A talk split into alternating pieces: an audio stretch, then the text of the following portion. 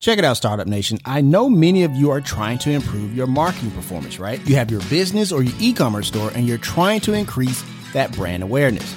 No worries, I got you. You should listen to the brand new Keep Optimising podcast. That's optimizing with an S and not a Z. It's a marketing podcast that will provide you with not only the latest tips and advice in the game, but also you will hear from experts in their field when it comes to email marketing, SEO, and more. This is a must listen to podcast for my e commerce entrepreneurs. It's hosted by Chloe Thomas, who is a 15 year marketing expert, best selling author, and award winning podcast host.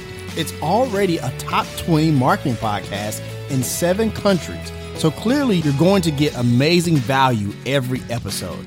So, as you can see, Startup Nation, you're in good hands with my girl CT. So listen and subscribe to the Keep Optimising podcast on Apple Podcasts, Spotify, or anywhere you like to get your favorite podcast. You can also get more information at keepoptimising.com. The link is there in the show notes. It's time to be about that life, the startup life. Here's your host, Dominic Lawson. All right, Startup Nation. So I hope you're ready to receive some value today. My name is Dominic Lawson, and this is the Startup Life, the show for entrepreneurs and career minded professionals. You know, Startup Nation, when you start a path of entrepreneurship, we know that the road can be very hard. Early mornings, late nights, trying to find the right clients, vendors, the whole nine, right? But sometimes entrepreneurs are called to serve when people are in need. And our guest today has done that for the city of LA and beyond. He is a keynote speaker and a graduate of Ohio University. He has the honor of being a recipient of the being a recipient of the very prestigious Forbes 30 under 30 list and Apparel Mag Top Under 30 Elite. He is the co-founder and CEO of IndieSource, an apparel manufacturer and fashion consultancy that is redefining the way clothing is developed, produced, and distributed in the United States. He is my man, Zach Hurley. Zach Attack. What's up, boss? What's up? How you doing? I'm good, man. I'm good. Hey, man, you ready to pour some knowledge in the startup nation? Because we can definitely use your help. Always, always. I love working with entrepreneurs. That's what I've been doing basically my entire career. So, you know, I, I like to get in there and you know, pull my sleeves up and make it happen. I hear that. So, you know, and speaking of career, man, just share with us your origin story and your background a little bit, if you don't mind, Zach. Sure. Yeah. So, like you said, I went to Ohio University. Uh, little school up tucked in the Midwest. It was a great, great experience. I studied uh, international business marketing and Spanish. I got really kind of, uh, I was always interested in business, but I, I was really interested in how we could pull together different uh, groups of people. And um, I didn't think that I would necessarily be able to do, you know, or use all of my degrees, but here I am, you know, 10 years later and I'm using them all. So, that. so that was pretty cool um, yeah, so I mean, outside of that, I, I worked for just a, a, short stint doing marketing, uh, uh, doing sales. Mm. I I really um, kind of it wasn't very long that I sort of had a corporate type environment that I was like, you know what, this isn't for me. You know, I really want to I really want to do my own thing. I really want to start and create businesses.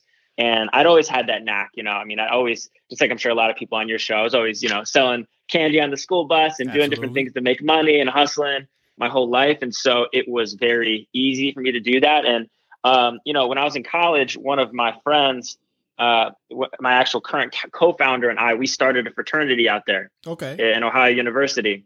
And, um, it was crazy. I mean, you, you don't believe the things you have to do to to bring a fraternity to life. And we were the non-hazing fraternity, mm. kind of like the old school model. We were like, all right, we don't like how the fraternities are on this campus, but we want to do something our own way. Of course. So we we pulled together, and, and over the course of four years, we got chartered. We had we got a house. We got all these different things, and you know, it it kind of made me think, you know, if if I can get all of these guys who just want to party to to do community service, to get good grades right? And to really like make a difference while we're you know they're not even getting paid then i think we could you know we could build something pretty cool outside of this in the real world. Absolutely. And so me and um me and one of the guys that that started it you know we've we stayed in touch.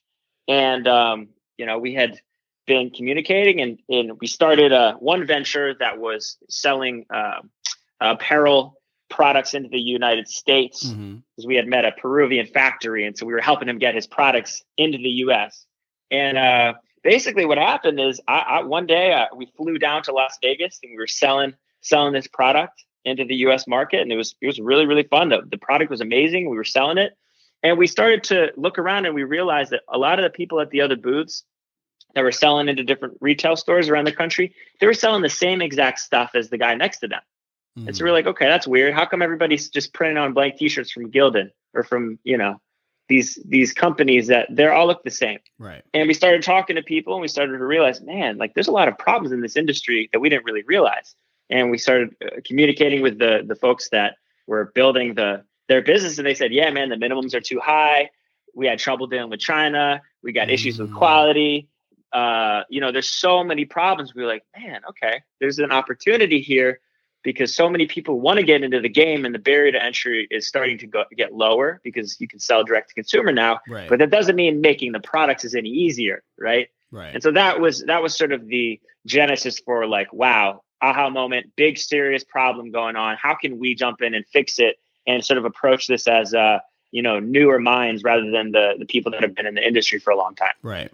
Right. Thank you for sharing that. You know you you talked about uh, being able to sell direct to consumer. Talk about how big of a game changer that was as opposed to before. Well, I mean, it's a huge game changer to be able to communicate directly with the niche that right. you serve.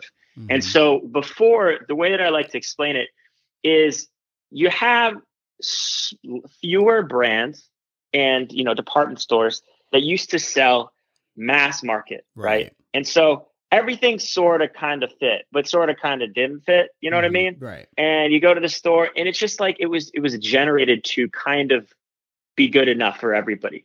But today, you don't have to do that. Today, what we can do because we can communicate directly with people who we're trying to serve, we can make product for them and for just a small niche. And so, if you're uh, a lady who's very tall and you feel like you can't get that product in the market, you can create a line of clothing for tall women that only serves those kind of people.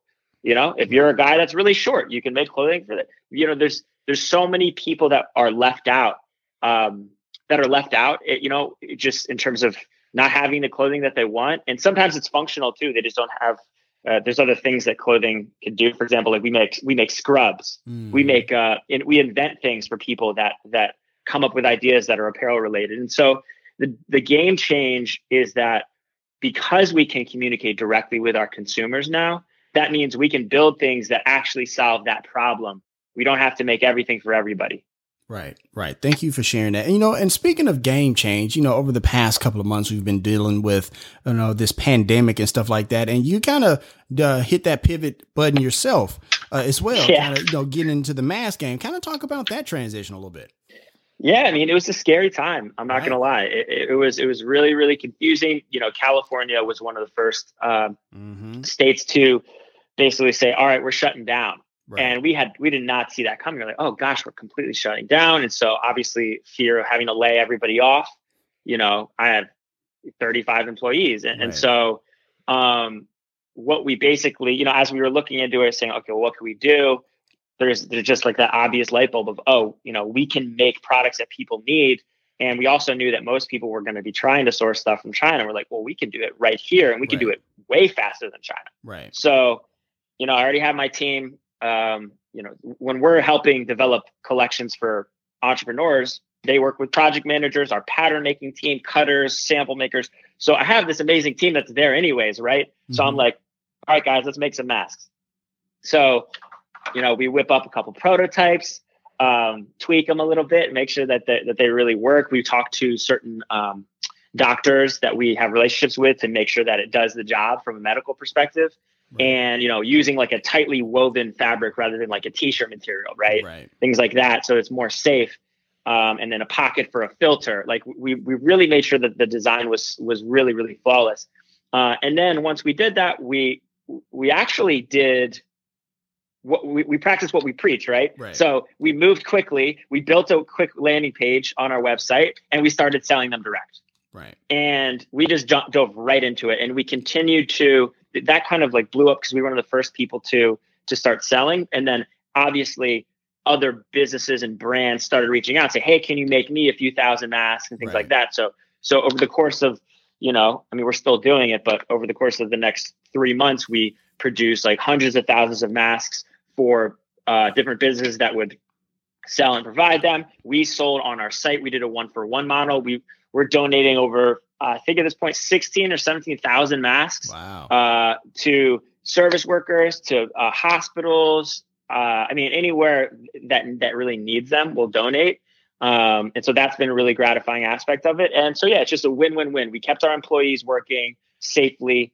Uh, we were able to keep the company going. We were able to donate and everybody that you know got the mask was able to protect themselves. For sure. Thank you for sharing that. And I know uh, the goal is to reach fifty thousand uh, masks donated. Correct, if I remember in my prep correctly. Yeah, okay. yeah, yeah. We're working on it. We're gotcha. working on Absolutely. it. So. Well, you're definitely on your way for sure. And, and I want to ask you more about that part a little bit later. But I want to go back really quickly because you talked about you know scary time. You got you know you got thirty five employees. Talk about that conversation a little bit more in detail, if you don't mind, with those uh, that conversation with your employees to kind of put them at my, put them at ease, put them at rest. Cause look, man, there's a lot of people out here struggling and there's a lot of people who kind of lost jobs and stuff like that. Kind of talk about that conversation if you don't mind, Zach. Well, I think it, it always comes down to finding opportunity. Gotcha. You know? And so, mm-hmm no matter what situation you're in, you kind of have to take a step back and say, okay, well, what if we can't do this thing that we wanted to do? What can we do? What can we do now? What can we do? You know, talking to the state, talking to different people and, and, and figuring out what is uh, viable for us to do um, and what's not. And so things are, are going to be changing. And so I think um, open communication, you know, we kept having conversations and, you know, hang, you know, virtual hangouts with our team right. to make sure that everybody knew like, Hey, look, we're all, you know, you guys are good. Um, and so, yeah, I mean, it's just a matter of keeping your head up and looking for the things that you can do. And a lot of people have pivoted and found ways that are even more profitable than the thing they were even doing before. For sure. So sometimes that happens, and uh, you just got to look. To, you got to look to what problem can I solve. You know, we also started doing gowns for hospitals. I've never made gowns for hospitals before. right. So, I mean, that was just a matter of pivoting, and we know how to cut and sew. We have all the, the machines, so let's just do it. Got you. Got you. Just basically double down on what you already do best, just kind of fo- refocusing a little bit. No, I definitely uh, understand that for sure, Zach. Me- yeah, exactly. And a lot of brands uh, uh, on the brand side, sure. you know, a lot of the brands that that were, oh, you know, having issues with the retailers. I'm like, double down online, man. Mm. You got people that are at home right now. They still need product. They still, you know, I mean, look at the numbers. Like people are buying like crazy right now. Yeah, so it sure. definitely is. The, the brands that were successful were the people that actually because you you know you saw what happened the big brands pulled all of their budgets from their marketing right mm-hmm. and so when when they did when they pulled all that budget um, on like facebook and instagram the it, it became cheaper for them to reach their customers if you if you stayed in so the price went down because there's less competition so the people that stayed advertising continued to, to to push their products out were usually successful. For sure, for sure. Thank you for sharing that. You know, also talk about, you know, uh, when you transitioned over uh, to mask and, and, stuff like that. Uh, you, you, got the help and the aid of a doctor. I know when the, the early days of the pandemic, you know, everybody and their mama started wearing masks. I mean, making masks or whatever, right? And but but talk about that that credibility and actually consulting with medical professionals before you made that that mask because I think that's really important. Well, we just wanted to, you know, we're not medical professionals, so we wanted to understand like w- like what was the thing that would make a mask be effective, and so then we started to learn about like, oh, it's it's you know traditionally if you look at uh, the masks that are out there the n95s or the surgical masks they're made out of a non-woven fabric. Mm-hmm. and so we started to learn about these types of fabrics. Like oh, okay they're not woven. They're actually like it's it's it's it has to do with the heat. Right. And so there's fabrics polypropylene melt blown fabric and these other fabrics that are actually waterproof and they protect the particles of the virus from going through. Right. and so like, okay, well, how can you mimic those things? In the end, we we decided on having the best reusable, tightly woven fabric we could find, and then having a and then selling these N95 filters, which you put inside of them. And so that's what we do. So you have you, the reusable thing, the mask that you can buy in lots of different colors, and then you have the filter that you trade out, you know, every so often. Um, and so that ended up being the best functional thing that we could do, and it looks really good. It's comfortable, it looks good, and you're not wearing like a like a like a uh, mask like you're going into the ER. For sure, for sure. Thank you for sharing that because that, that that can be a bit off putting. But I, I, like the mask that uh, you guys make because it has a little bit of personality to it, a little bit of flavor, a little bit of you know a little swag to it. You know what I mean? So yeah, you gotta have a little swag. Exactly. But think like, about it. If, if, if, everybody's wearing them, you know, you want to wear something that's kind of like unique to whatever your style is. So exactly. that's what we're going for. Exactly. Like you just said, if you got to wear them, why why not put a little swag on it? And, and you know, Startup Nation, if you want to check out uh, some of those masks, we have a link there in the show notes if you listen to the replay on the podcast. And if you listen on radio, it's indiesource.com. Uh, and you look at the top of the website, you have masks, and you can go ahead and purchase those masks. I uh, have to 100% agree uh, with Zach because I, I, actually have uh, one of their masks. It, it's comfortable, it's easy to use, have the slot for the filter. It's just uh, so awesome uh, to have that. You know, like I said, you know, have a little swag with it. So I, I appreciate all of that for sure, Zach. Thank you. Thanks. No worries. No worries. But you know, let, let me ask you uh, this because I know we talked about you know your your donating mask got the goal of fifty thousand masks. Kind of tell me a little bit about that goal and, and, tell me a little bit about the mask truck, man. I, I kind of seen that video uh, there you know, in the ice cream truck. Kind of talk about that a little bit. Well, well, so I mean, we were we, what we were doing is, you know, we had a long list of people that reached out for donations, and so right. we went through that list and we were sending them out to people all over the country, right? Different hospitals and different folks that reached out. And then, so as we're getting to the bottom of that list, we're like, all right, what are we going to do next? We are like, well, we got to do something like like I'm sick of just sending stuff in the mail, you know, mm. and then they would send us pictures and so we could see what, you know, where it was going. Right. So like, let's just get out there and like start donating them. uh, and so what we did is we rented a mask truck. Sorry, we did not rent a mask truck. We rented an ice cream truck. Right. Um, and we converted it into a mask truck and we put pictures of the mask just like you know the old school I mean, right. still today like, just right. like the ice cream trucks instead of ice cream on the outside of the ice cream truck it was masks mm-hmm. and honestly just seeing people's faces that day was so worth it because you see everybody that, that, we passed just cracked up immediately you know because it's like it was kind of in the be it was still when it was really really tense and people were kind of like oh man, they were great. And so seeing that just kind of like it, it created a, a really fun environment. And we went to different hospitals. We stopped at, you know, Trader Joe's and different grocery stores. And the whole video is just like clips of me just going out and just donating them. Um, and and then dancing on top of it. So yeah, that's basically that. Sure. You know, and, and I love that because the thing is, is like, look, man, you know, there there's a lot of people going through it uh, these days, and so if you can a, you know, serve the people by donating masks, but also B, uh, you know, e- even if they weren't getting the donation at that time or something like that, just to have a smile on their face, man, like that's, that, that, that's me, that means something to people, especially in, in, in this day and age where we're just, we're looking for any ounce, and I do mean any ounce of just hope. Uh, and, and, goodwill and belief in the human spirit. So I, I appreciate what you're doing. I appreciate you sharing that story, man.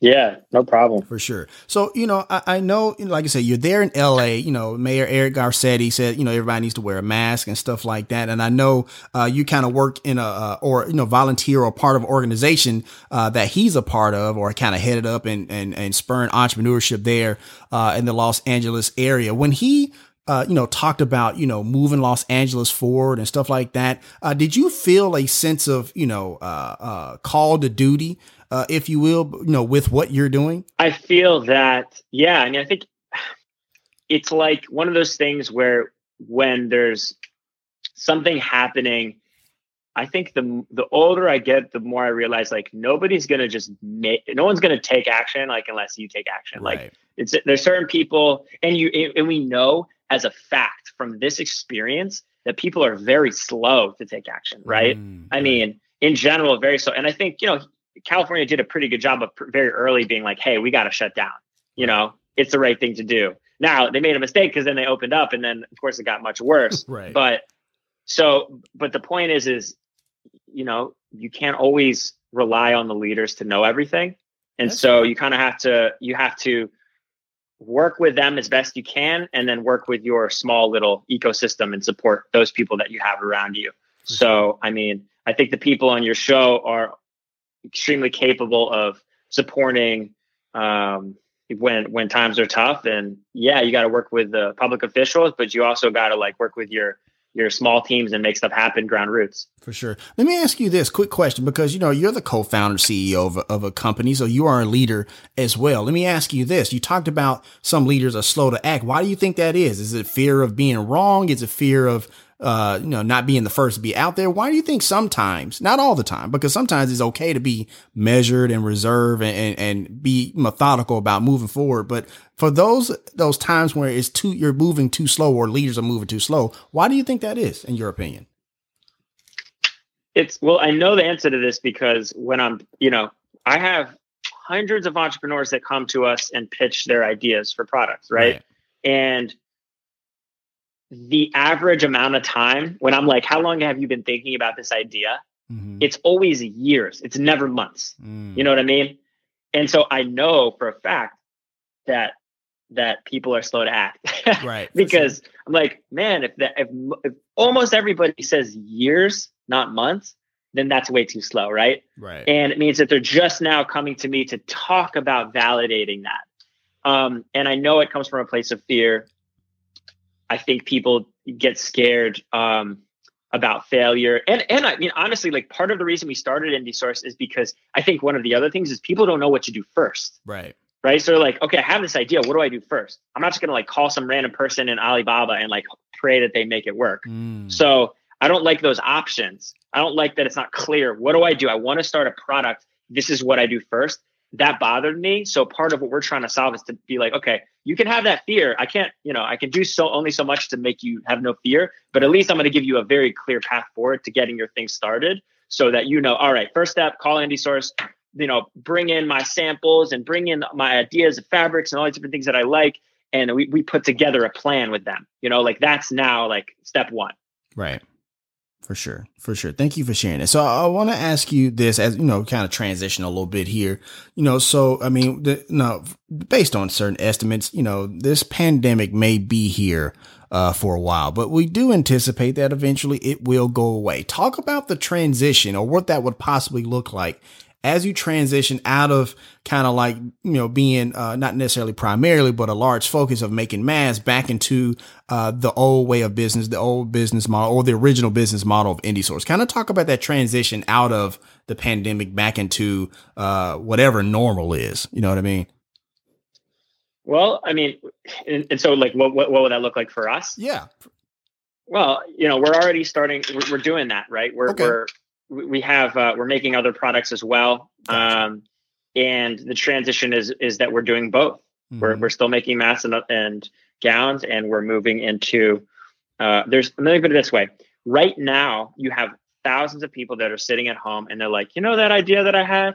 I got to make that thing happen. Like mm-hmm. what better time than right now when i'm sitting at home right than to actually take action on that thing? So we have gotten more inquiries and requests and these kickoff meetings that we do than we've ever had because people are kind of faced with that thing where they're like, all right, I'm either going to do this now or, or never.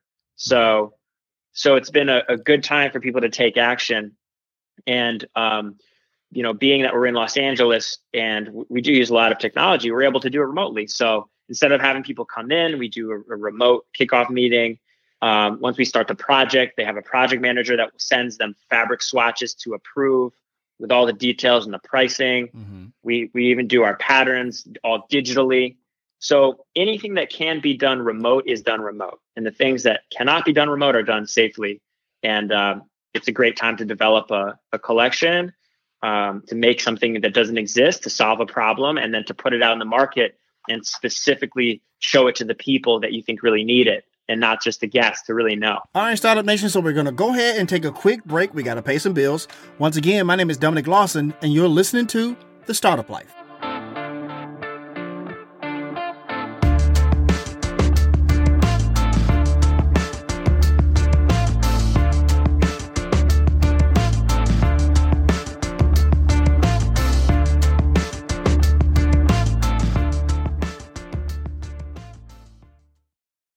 Check it out, Startup Nation. I know many of you are trying to improve your marketing performance, right? You have your business or your e commerce store and you're trying to increase that brand awareness.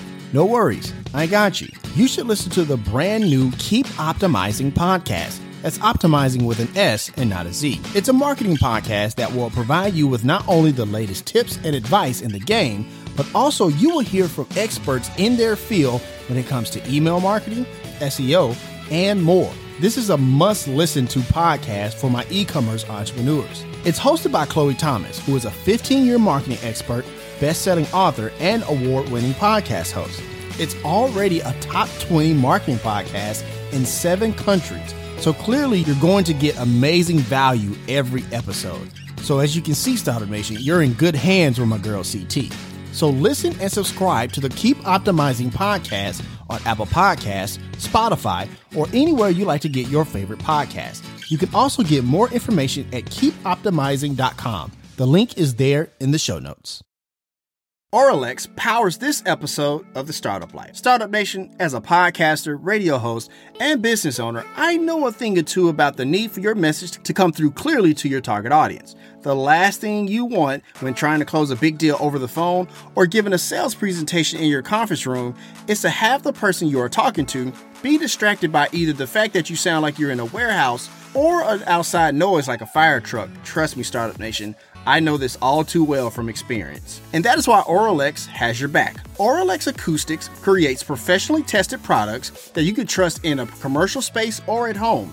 Better office acoustics improves intelligibility when video conferencing or generic conversation, reduces stress, and helps build a proactive work atmosphere. From a home studio for my content creators to your office space downtown, your gear performs better in an acoustically treated room. Trust me, you are in good hands with Auralex as they are the number one brand in acoustics, providing trusted solutions for over 40 years. Also, you can download the Auralex Acoustic Treatment mobile app in the Apple or Google Play Store to give you specifically designed and instantaneous recommendations for various room types. Go to Auralex.com and use the promo code STARTUP in all caps for 10% off your entire order. The link is there in the show notes if you are listening to the replay on the podcast. So if you are ready to stop sounding like you're having a sales meeting in a sports arena, go with Auralex. Professional audio made simple. Tresta powers this episode of The Startup Life. Okay, Startup Nation, I want to talk to you about our sponsor, Tresta. Tresta is an app for iPhone and Android that lets you do business calling and texting from anywhere. I know so many entrepreneurs that are still using their, their personal phone number for business calls.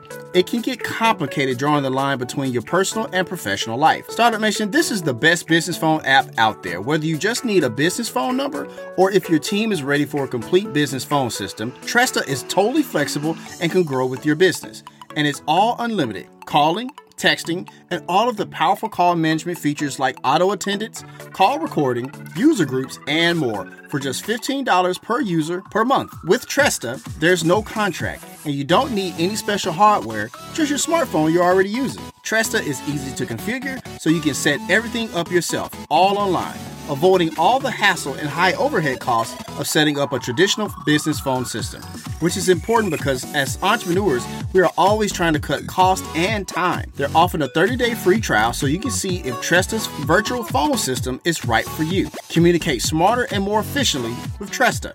Start now at Tresta.com forward slash startup life. That's T R E S T A dot com forward slash startup life. The link is there in the show notes if you're listening on the podcast. Tresta, business communication simplified. All right, Startup Nation, welcome back as we continue our conversation with today's guest here on The Startup Life. And, Startup Nation, once again, we're talking to Zach Hurley, the co-founder and CEO uh, of IndieSource. And speaking of, you were saying that uh, it, it's a great time to kind of start a brand and stuff like that. In the blog post on the website, indiesource.com forward slash indie uh, dash blog, you have a blog post that talks about that. Why now is the best time uh, to start your uh, apparel brand. Kind of talk about uh, that a little bit. What are some of those those those first steps that you know they should really kind of take in and take into mind uh, for starting an apparel brand?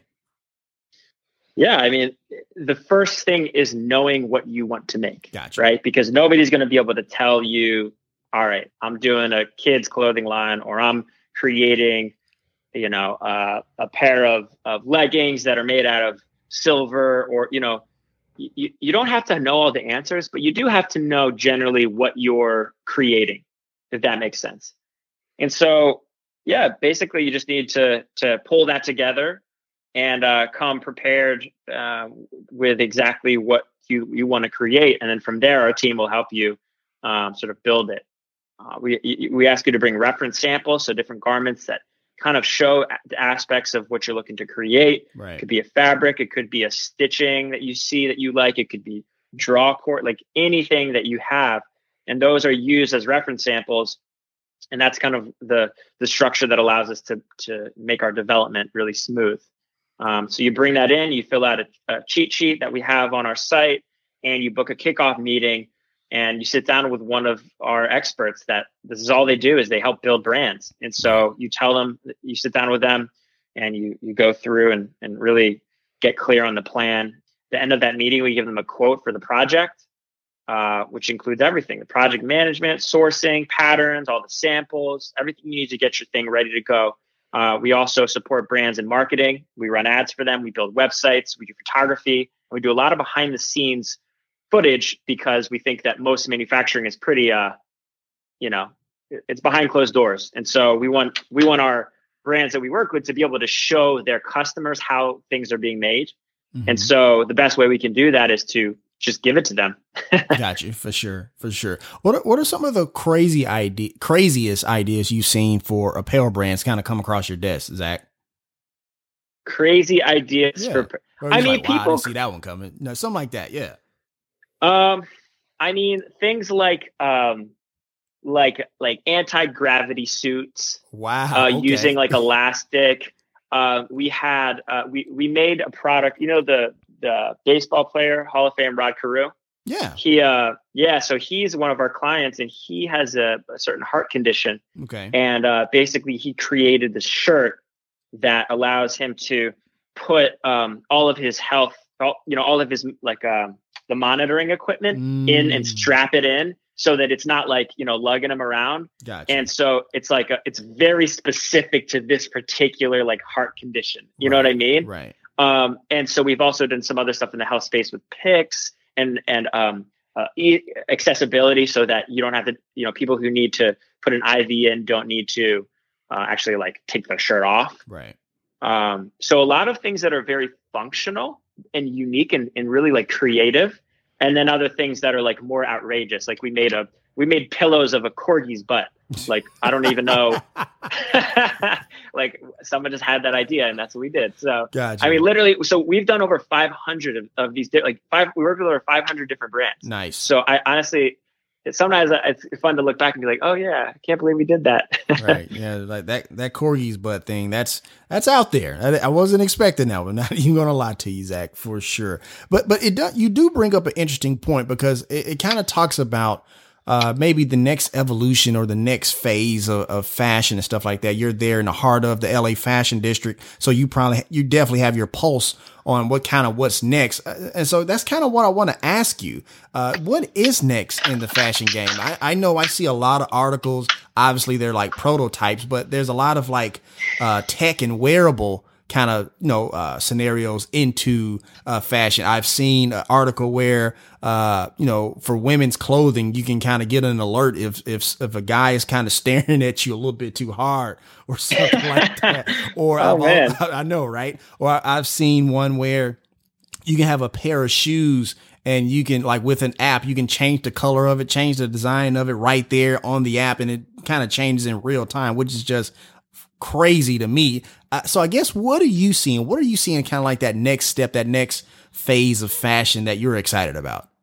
Yeah, I mean, I think on the tech side, you are going to see more of an integration of hard hard materials with the soft right. materials. So right. like that that you know sewn products that have a technology element because you can't make you know fabric glow, so you're going to need to use some sort of technology there. right. Um, and more smart technology. It, you know, I think one of the things that um, you're sort of playing in two realms. You have mm-hmm. the the brands that are making products for people who don't know they need the thing yet, right? Mm-hmm. And so mm-hmm. it's more, I'm going to sell you something new, right? Um, whether that's tech or a new lifestyle brand, and then you are on the other side where it's like there's all of these problems and we can solve them.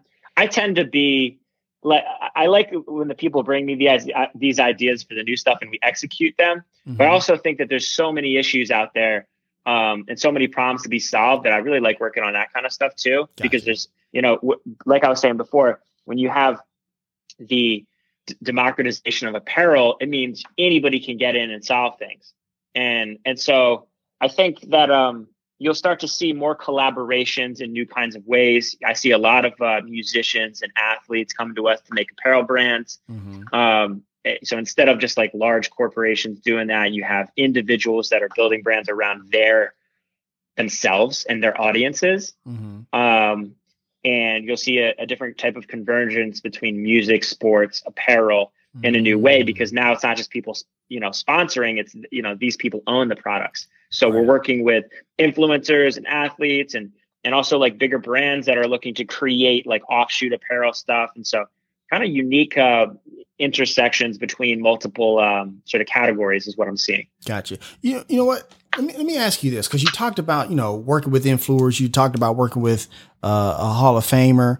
Uh, and stuff like that. When you have like these, you know, celebrities and influencers and people like that uh, who want to start an apparel brand, and they have like these these I'm not gonna say you know uh, ideas that can't work, but they have ideas that's kind of like well, we might need to kind of rein it in just a little bit. Kind of talk about those conversations because it's like you want their business, but you also want to set real expectations, right? Yeah, I mean, look, I've been surprised. Sometimes I think there are things that I think won't work that do work. So mm-hmm. I can't always be like Fair the enough. end judge. At the end of the day, it's it's again, what we're trying to do is provide products to a niche, and I might not be part of that niche. So I try to be fair when it comes to telling people that their ideas aren't going to work. Gotcha. Um, and but yeah, there are times where it's like, hey, I'll tell you when I do tell people their sure. ideas aren't going to work. When people come to me and they say, I want to make a, a product that's going to be, you know, it's going to be for men and women ages 10 to 80. It's going to be like your everyday girl kind of stuff. Fair you know, enough. it's going to get all the men, all the kids. It's, it's like you can't do that. So right. the only thing I do know is not going to work is when you try to build something that's for everybody. Right. It's impossible. Um, and even if you have tons of money, it's still extremely hard to do. And so outside of that, as long as what they're showing me is niche, it's it's it's like these are the type of customers that I'm that I'm selling this to, and it's it's a person. It's like a human being with a demographic. It's not like a big range. Right. Then it's like okay, all right, I, I see where you're coming from and then what I'll do is try to guide them through the financial aspect. Okay, well, what are these people willing to pay for this garment, right? Because mm-hmm. you know who they are. What are they willing to pay? You can't just you can't. It's got to align with that demographic and what they can pay. Okay, so they're willing to pay seventy dollars. All right, cool. So let's work backwards and figure out what kind of margin you need to run a successful business on that. And so then we look at our margin. We say, okay, this is how much money we have to play with to be able to find, you know, to add fabric, to do your printing, cut and sew and so instead of making it like you just create something and then you pray, you build it backwards. You start with the customer. You think about the price point that they're willing to pay. You think about what your brand needs to, to make in terms of a margin to be sustaining, how much it's going to cost to acquire a customer. And you put together a product that's going to allow you to scale.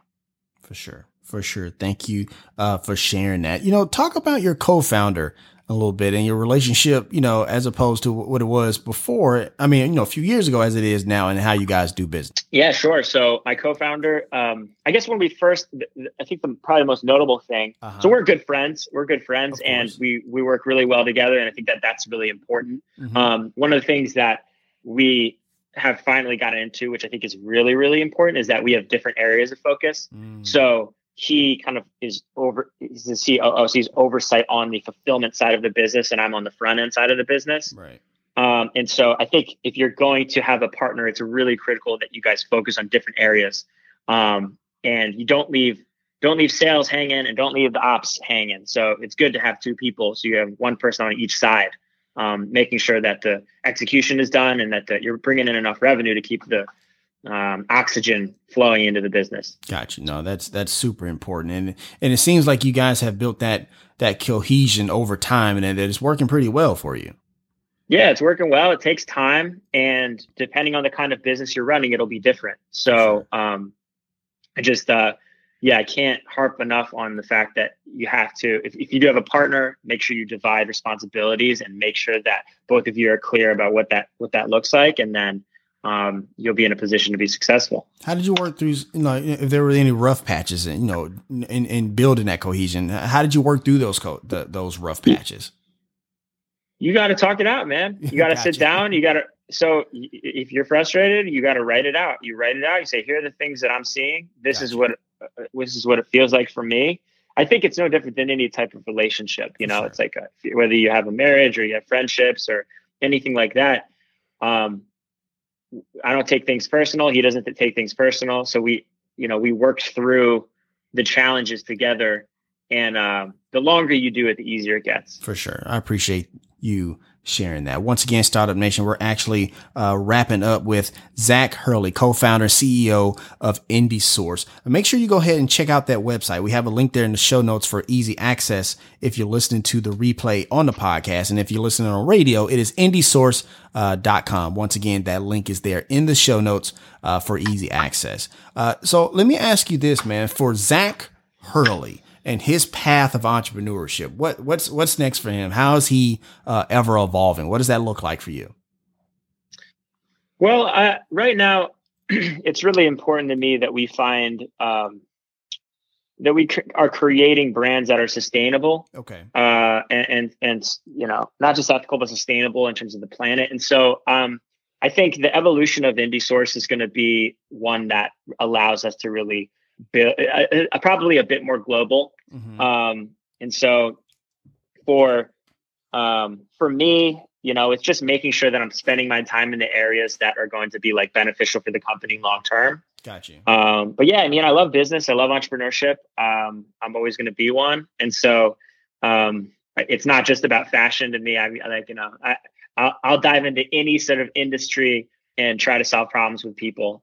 Um, and I hope that my you know path takes me uh, in a direction that allows me to continue to do that. Gotcha. You know, you, you talked about just now about building brands that are sustainable, but also uh, uh, ethical. Talk about the ethical piece. You know, what does that look like? What is why is that important to you? Well, so the problem generally in our industry, one of the many problems is like sure. you have these retailers or these brands that push down the manufacturer, mm-hmm. and so then they're they're doing everything for pennies, and so um, I'm trying to reimagine ways that we can build brands um, in a way that's that makes everybody win rather than just certain people win. Understood. You know, so and so in reimagining that, it requires certain things. It requires having um, the, the end consumer mm-hmm. um, buy directly from less people, so there's less people in the middle. Um, it requires that you know there's open communication and transparency with who's making what kind of product and how they're being treated and where they're at and what's going on. Um, I'm going down. So one of the things that we started to do is sort of expand into um, Mexico, and I want I'm getting our, our, factory in Mexico fair trade certified. Okay. Um, and so like there's certain certifications that basically ensure that the employees working at a certain location get some of the money that comes in. Got you. So it's like a, it's kind of like that. Like a you know, in the U.S. we have like employee like a um, like profit sharing or something. Yeah, yeah. So it's similar to that, which you know is beneficial. And so, uh, you know, in school I studied international business, and I really loved international development, which mm-hmm. is like mm. going into other places in the in the world that need support and using your business mind to create solutions for them. And so yeah, to be totally honest, what I would what I want to spend my time doing is figuring out how can I use the, the tools that I have to support communities that um, that need like my brain on it, you know. And right. so because I'm in apparel right now, I think the best way I can support them is going in and and setting up structures so that we can continue to do what we do, um, even if we're producing in say Mexico or in Guatemala. Right. We know that we're building a factory that's that the people are being paid well, mm-hmm. that the fabric is we're using sustainable materials, and just continuing to get educated myself and educate other people about uh, their buying decisions and to show the impact of what we do um, in our work and what that means for the planet. So it's an ongoing thing. I don't have all the answers, uh, but but you know I want to be a steward and a, a, a guide for those that are looking to get started. And um, I think if we can do that, then you know, as as the years go on, we'll be in a much better position to to build products and not hurt the environment. I hear that. I hear that. Thank you for sharing all of that. Uh, for sure, Zach. Hey, man, what's your entrepreneur superpower and why? My entrepreneur superpower is convincing people that they can do what they want to do. Mm. You know, and right. so like I was saying before, is that I, I I know, and this is I don't like. I'll be honest with you. I talk to my whole family. You know, my mm-hmm. family comes to me for business. They want to talk about this and that, and I'll get in the weeds with them. Right? I'll I'll I'll show them how to build a funnel in their marketing. Right. I'll talk with them about the, the. I love to get into the weeds. Trust me. But at the end of the day, it's always the same answer, which is get into action, start doing something. Right? Just right. get moving. Right? And so I love to prove people um, wrong when they are kind of stagnant and scared and they think they can't do something. Right. Isn't that the best feeling? Like when they say like, man, I don't know I can do it. And then you, you give them some tools of the tr- tools and tricks of the trade and they start to get some traction and get some momentum. And it's like, man, I didn't know I could do that. that that's just the exactly. greatest feeling in the world, isn't it? Oh yeah. You just, it's just, it's you and yourself. So it's right. like, because I've, I've like been fortunate enough to, to, and look, uh, like most people there's so many things that go into it, right? If you're not brought up in a in a house where you have like just love and support from your family to try new things, like of course as an adult you're not going to want to do that, right? right? So I for me I'm like I've just been so lucky that I had parents that were so encouraging. So it's like because I've been given that, I want to be able to support people that are that need that too, you know? Gotcha. And so so that's what just like you said, it feels good to get people on their feet and get them rolling and, and show them the confidence of what they need to do and to put their t- uh, t- um, intention on the right areas, right? right? So that they're not just just because you're working doesn't mean you're working on the right stuff. I hear that. I hear that. It's it's definitely that uh, you don't you definitely don't want to be that that inflatable at the car dealership, right? Where it's like it's moving, but it ain't really going nowhere. So I definitely understand that. Uh, yes, that's sure, great for sure. Uh, and, and Startup Nation, before I ask the last question, I just want to say, Zach, man, Zach Attack, thank you so much for coming on the show, man. Thank you so much for sharing your insight. And once again, Startup Nation, that website is indiesource.com. We have a link there in the show notes for easy access if you're listening to the replay on the podcast. So, Zach, I'm actually going to turn the microphone over to you, man. You kind of did this, but I want you to uh, put your put your foot in this one this time. Look, there's people who are feeling discouraged, feeling kind of down. Talk to Startup Nation and give them some words of encouragement for today, good sir. Well, I'm I don't know the exact numbers, but I'm pretty sure if you look across history and you you're you look at uh, which companies are the biggest, they all came from moments in time where there was something bad going on right? They all came from uh, recessions or something, some sort of like thing happening in the world. And the reason that, that that happened is because there were individuals in those organizations that saw opportunity rather than just, you know, put their feet up and said, all right, let's just wait it out.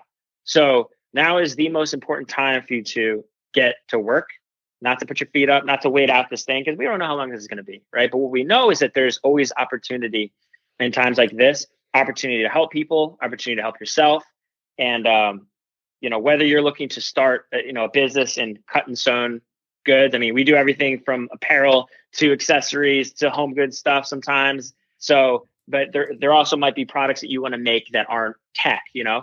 And so, regardless of what it is that you want to do, get out there and start taking action. Don't get stuck in research phase. You got to get on the phone with people. You got to get in front of people, even if you can't go see them physically. Do a Zoom and see their face and start to get some real momentum going. Um, there's a lot of people out there that are looking to do that too. So groups like this is, I mean, your startup life is just it's just great to have this sort of community. Um, and yeah, just get started is the most important thing. Uh, there are people out there that have done um, aspects of what you want to do, and so lean on them heavy to get you to that next phase and focus on driving yourself forward, and uh, you'll be successful. I hear that. Awesome stuff. And that's going to wrap up this session of the Startup Life. We want to once again thank the co founder, CEO of IndieSource, Zach Hurley. Appreciate you so much, my man. Yeah, thank you, Dominic. No it's worries. Great to be here. No worries. And as always, Startup Nation, if you have an idea, be about that life, the startup life. If you want to let us know what you think about our show, have an idea for a show topic, or would like to advertise on our show, send us a message on the Startup Life Podcast Facebook page. And while you are there, like and follow our page as well. It's a great way for us to engage with you, Startup Nation, and really grow our community. The link is there in the show notes. Subscribe to the show as it can be heard on Apple Podcasts, Google Play, Stitcher Radio, Spotify, or even on your Facebook timeline or any other platform you like to get your podcast. If you are listening on Apple Podcasts and you find our content valuable, please give us a five star rating as it will help us climb the charts and help more people find our show. You can also listen to the show on the Startup Life Podcast new website. There you will find the all new startup blog where I write on many topics that are interesting and helpful to you on your path to entrepreneurship. And hey, if you have an idea, be about that life, the startup life.